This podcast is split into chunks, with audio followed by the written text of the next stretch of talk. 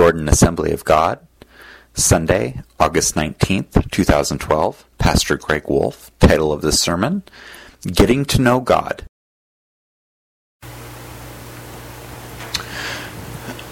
so, for the last couple Sundays, the, um, we had a two parter. We spoke on the fear of God the first week, and then we spoke on uh, the moving of the Holy Spirit. And in both of those things, it's just going with the, um, the mindset that uh, it was going with the mindset of just wanting God to move in in how He wants to move in a church and what that's all like. It's not focusing on a particular move. It's not focusing on a particular thing, but it's focusing on what is all happening in the body of Christ. Us as a group saying, God, we want more of you, and to not allow fear to actually do that. The only way to allow God to move, the only way to do that is to completely and utterly trust Him. And sometimes that really means getting to know God. And I was thinking about what it what it meant on getting to know God, and this kind of came to mind. Tracking God. You know, that was one thing before I even came here. One of the first questions they asked me Do you like to hunt and you like to fish? That was, that was one of the first questions there. And so, in thinking about tracking and in talking with people and learning from people, and I just really tried to soak in that information, I realized that, you know, when, when Dick saw a trail, he says, Oh, that particular animal, whatever that animal was, was they've been really crossing here a lot, and it's like why? Because you see a lot of a lot of the tracks and whatever. Sometimes you know, and it'll just see it. So I mean, I started thinking about what it would be tracking God. I mean, there's a lot of scouting involved. You know, finding out what areas. Sometimes it's just knowledge that the hunter will have. You have to look. You have to study. You have to observe you have to be really, really paying attention to what you're tracking because if you're not, you're going to miss it. Like me, I would probably miss a whole herd of elk. Dick, however, or Bill or Jim or anybody who is hunted would be able to say, oh, look at that elk over there. I went out shooting with uh, Steve Downs the other day, and we were going to the shooting range, and he says, don't miss the deer. I'm like, what deer? He's like, over there. I look, I don't see any deer. It's like they're right there, Greg. You could practically touch them. And I look and I look lower and I'm like, oh, there they are. Two deer. Oh, wow, that's that's cool. But he observed. He observed. He he took into account all his surroundings. He said, "Oh, there's a deer."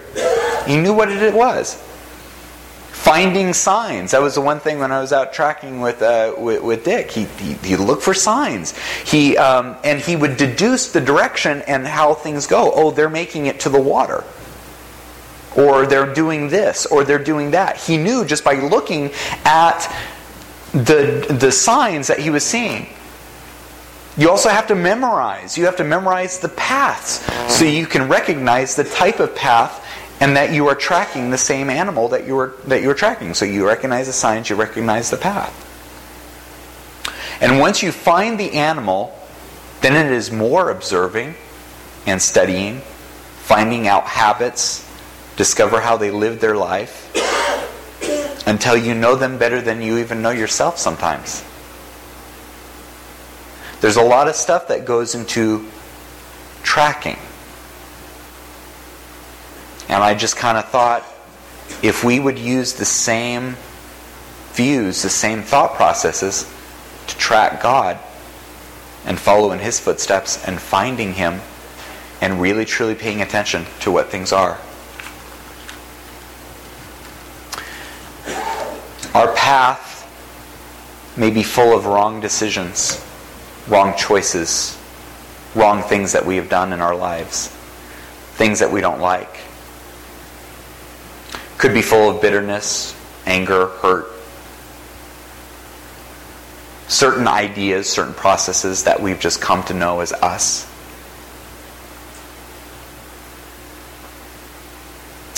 The Jews kind of felt the same way. They went through some major problems. And in Psalms chapter 85, I'd like for you if you'd turn with me, please.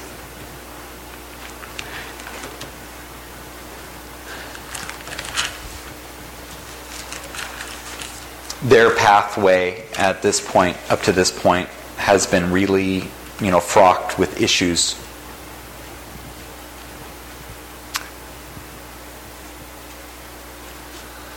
And this is after they had been punished and David is crying out to God. He says, Lord, and starting in verse 1 Lord, you have been favorable to your land. You have brought back the captivity of Jacob. You have forgiven the iniquity of your people. You have covered all their sin. You have taken away all your wrath. You have turned from the fierceness of your anger. Restore us, O God of our salvation, and cause your anger toward us to cease. Will you be angry with us forever? Will you prolong your anger to all generations? Will you not revive us again, that your people may rejoice in you? Show us your mercy, Lord, and grant us your salvation. I will hear what God the Lord will speak,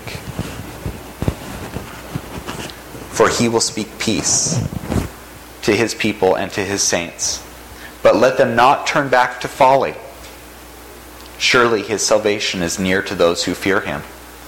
That glory may dwell in our land. Mercy and truth have met together. Righteousness and peace have kissed. Truth shall spring out of the earth, and righteousness shall look down from heaven. Yes, the Lord will give what is good, and our land will yield its increase. Righteousness will go before him, and shall make his footsteps our pathway.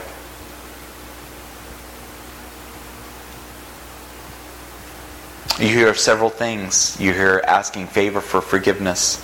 You hear dealing with consequences. You hear listening. And you also hear a warning. Let us turn not back to folly. And then the last section there, you have the need, the cry to follow.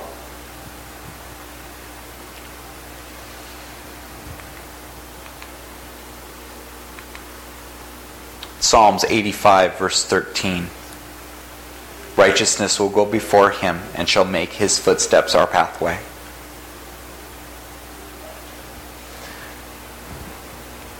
Righteousness is basically going out before, and then he is allowing us to see footsteps that our physical eyes could never see, that a carnal mind cannot see. Footsteps that stay and remain hidden from people unless they allow themselves to accept Jesus Christ as their Lord and personal Savior. When we track God, we cannot think in our own minds. I can't track an animal. I couldn't do it. My eyes are completely blind until I go with somebody who knows what they're doing and they show me and say, see, this is what's going on. And Jesus, in John 14, 6, if you want to turn with me, that's fine. John 14, 6. I want to make sure I get it right.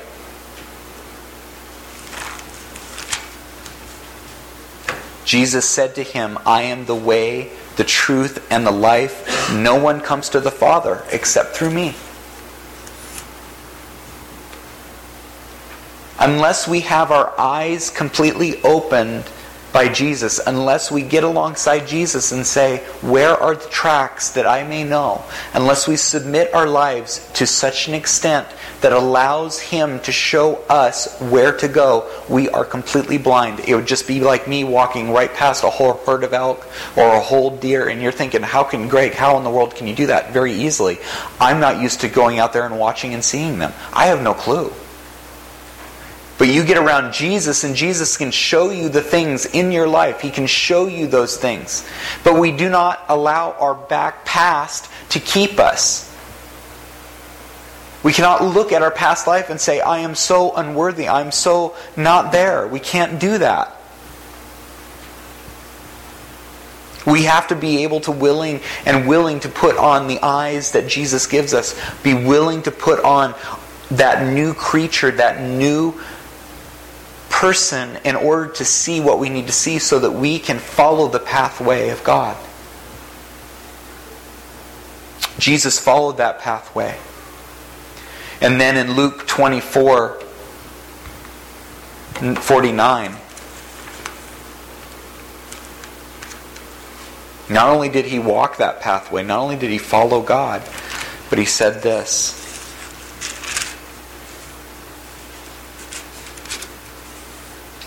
Behold, I send the promise of my Father upon you, but tarry in the city of Jerusalem until you are in, you're endued with power from on high. Well, that power that he's indicating, that promise that God promised, is all the way back in Isaiah 44 3.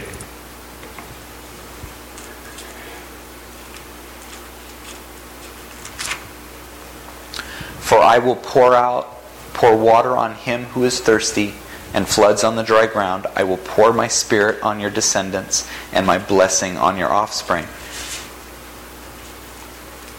And he said, uh, well, Greg, he was, you know, in Isaiah, they were talking to the Jewish nation. Yeah, and it doesn't really make sense until you realize that we are grafted in to that family. So pouring out of the power, pouring out of the Holy Spirit. Which brings me to the question why do we not fully follow, but allow life so much control? Or rather, why do we not fully want God to work? You say, Greg, I've never said that. I've always wanted God to work in my life. Always. Always wanted God to work in my life. The thing about it is, is that in certain areas we love God to work in our lives. But in certain areas, we do not. Let's just look at the mirror and let's be honest with ourselves. There's certain areas of our life that we would much rather just take control of. We like to have control. We like to know that we can do things. I can do it. We've been doing it ever since we were kids. Those children are like, no, no, I can do it, mom or dad. Oh, no, I can do it. I can pour that big gallon of milk. No problem. You know, I can do it all by myself. And admitting to somebody that you couldn't do it, oh wow, that's like that's like the end of the world right there. You know, I mean really, that's like that's like admitting like like admitting defeat. Not fully giving over to God. Some of it is fear of what may happen. We spoke on that before. Some of it is fear of straying from the word. You know, there is there there is a proper fear that, that needs to keep us into the word, that honor and respect, but there's that kind of fear, remember what I what I talked about, just in the corner, scared, that you are so fearful about not obeying the scriptures that you don't do anything, and then in not doing anything you are not obeying. You're so solid that it's like, oh no no, I can't, I can't, I can't do anything because because if I, I just can't. It's that kind of fear. But I will tell you this: mostly, the fear comes from ourselves. What will God want me to do?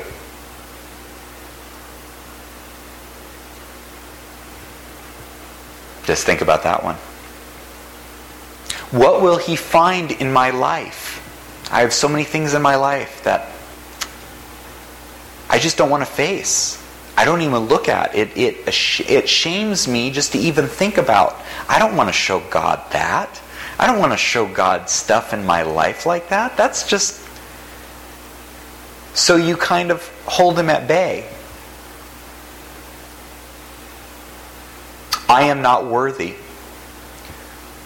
So I can only go so far. That's good enough, right?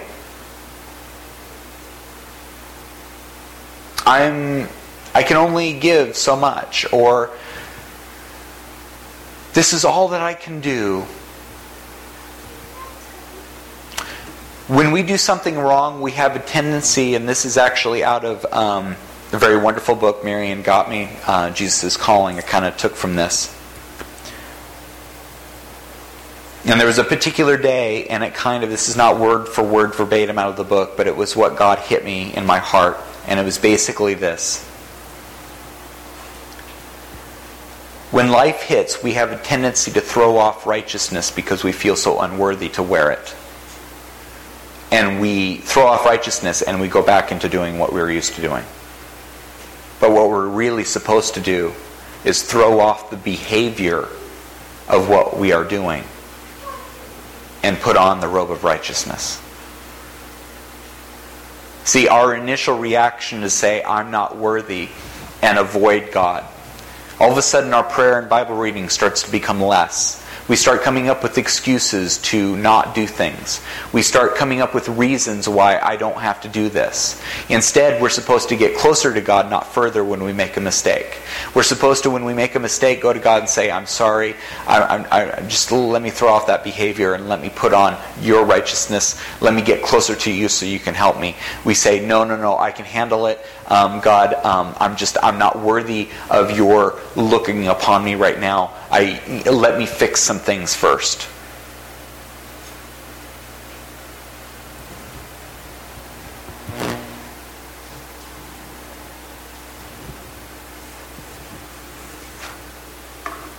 Or maybe it's the knowing that something in your life is not right and you've given up complete and utter hope of it ever changing.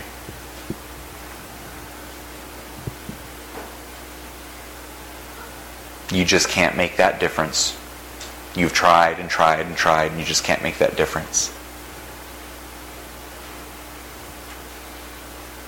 All these things will keep you, will give you reasons to not allow God to work fully in your life. We spoke in Sunday school about giving ourselves a, a living sacrifice, a complete and utter living sacrifice. But our fear cuts us away. This is God's answer in Matthew chapter 11, 25 through 30.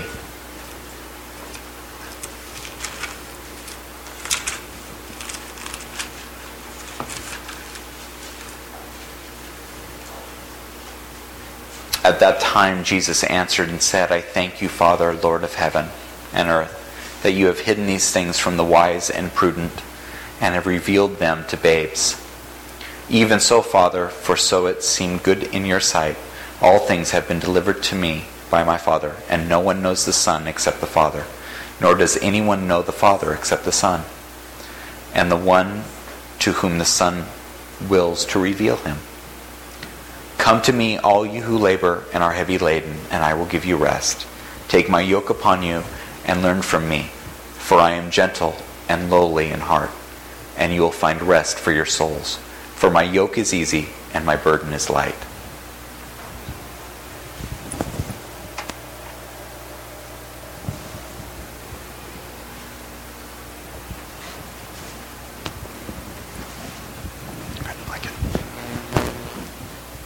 We um, we have an issue in the church because we have allowed things in our life, ideas in our life, fear to control us instead of actually having a fear of God, we have a fear that causes us to get in, into a corner. I really seek God to really move. I seek the moving of the Holy Spirit. I seek people to be healed. I seek people to be touched in a way. When they come in here, you should not walk out of here not touched. When God takes the word and when the word of God really strikes, it goes to the very marrow. It strikes all the way through. But see, sometimes our fear of what may happen, or our fear of what is in our lives already, or our fear of our past, or fear of things we struggle with, fear of things we walk with, keep us from allowing God to fully, completely move in our church, in our lives. And because when the Holy Spirit comes down, we know deep down in our hearts that when the Holy Spirit comes down, all things can and will be revealed. He will bring change. He will bring change to your heart. He'll bring change to your lives. When the Holy Spirit comes down, when God's presence, it brings automatic a need and a desire to dump the things of this world and to follow Him. But what if we as people, as a body, are not fully, completely ready to dump the things of the world? Well, obviously, then we are going to have the pretense of following without really having the deep conviction and the deep move. You're looking on the outside like you're following, but maybe not truly because you haven't allowed God to really enter into that heart, allowing your life to completely surrender to God. It is a completely surrendered life in God's hands and trust that allows you to be able to accept the things that He wants to change.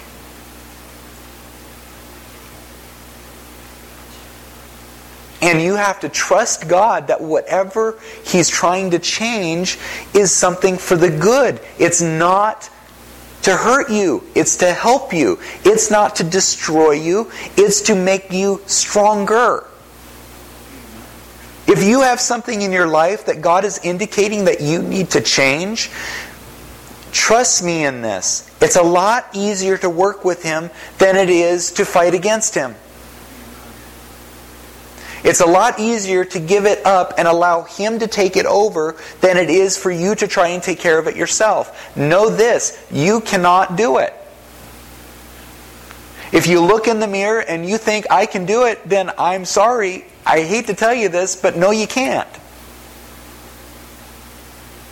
If you say that you have no sin in your life, you make God out to be a liar. If you say, I can, I can fix it, well, if you could fix it, then why did Jesus come to this earth to die on the cross for your sins then? It's important that when we pray and we allow God to take in our lives, we have to soak our lives into the very Word of God and allow His Holy Spirit to come in and say, All right, I need these areas in your life to be submitted. And we say yes. Oh, that I pray that I would go before God and say, I want my whole life. I'm not saying I have it perfect. I'm saying there's areas that God indicates to me almost every day, if not every minute of my life, that says, I need to be more submitting. It seems like every morning, even if I think myself to be as submissive as possible, God always proves that I still need to submit. I am in desperate, desperate want for this church to have the Holy Spirit move. And I need you to want it with me.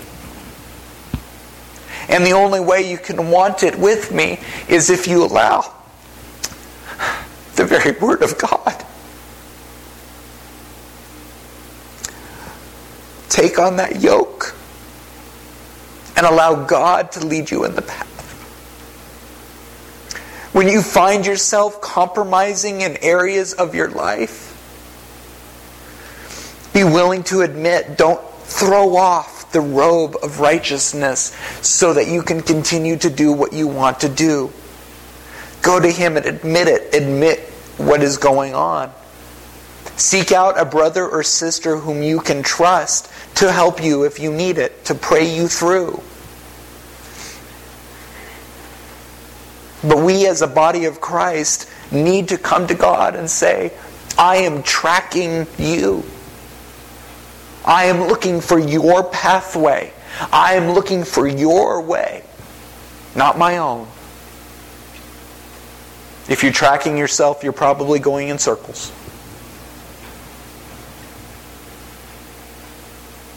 You need to allow His righteousness to display for you His path. You need to soak in His Word. Soak in His Word. Don't go one morning, one day, without reading His Word or praying. Thinking you can handle it is not good. Thinking you can go one day without praying to Him and submitting your life to God and allowing Him to guide your steps, it's arrogant to say, to put it bluntly.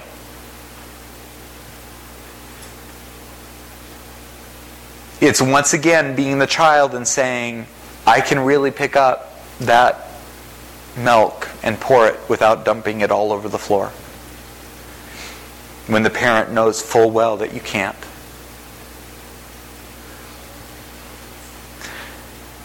The moving of the Holy Spirit, the hosting of the Holy Spirit, the fear of God, everything builds upon one another. We need to have the moving of the Holy Spirit if we want to have the power of God change this town. We need to have that Holy Spirit within us and getting to know who God is, allowing God to really move in our lives if we really truly want to have our face shine before people the way God wants us to shine. When we walk into a room, people should see our face, and it should not be us that they see. It should be God. We should be willing to dump anything and everything in our lives to allow God to work. And the scripture says this is our reasonable service. It's not easy. I'm not saying it's easy. I work with it every single day. It is not easy. But I desire the moving of God. I desire the moving of the Holy Spirit. I desire the town to be saved. I desire the alcoholics to no longer become no longer be alcoholics. I desire them to rise up and be the people that God meant them to be. I desire that the people that are addicted to drugs to rise up and be the people that God meant them to be. We cannot do that by judging them. We only can do that by walking in and showing them the love of Christ and allowing the love of Christ to deal in this town. We want our kids saved. We need to have the love of Christ in our lives to show them what it means to love one another. We want our teenagers to treat one another well. We have to have the love of Christ in us so that they know what it looks like to treat one another well so that we no longer treat one another in anger or in bitterness or in frustration, but we treat one another with the love that God can only give.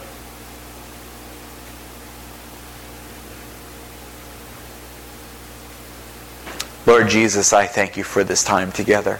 I thank you, Lord God, for your wonderfulness. I thank you for who you are. Lord God, I just pray and ask, Lord God, that we may follow you that we may track you, that we may get to know you better than we know ourselves, Lord God, that we may understand you, Lord God, that we may, may contemplate your ways, Lord God.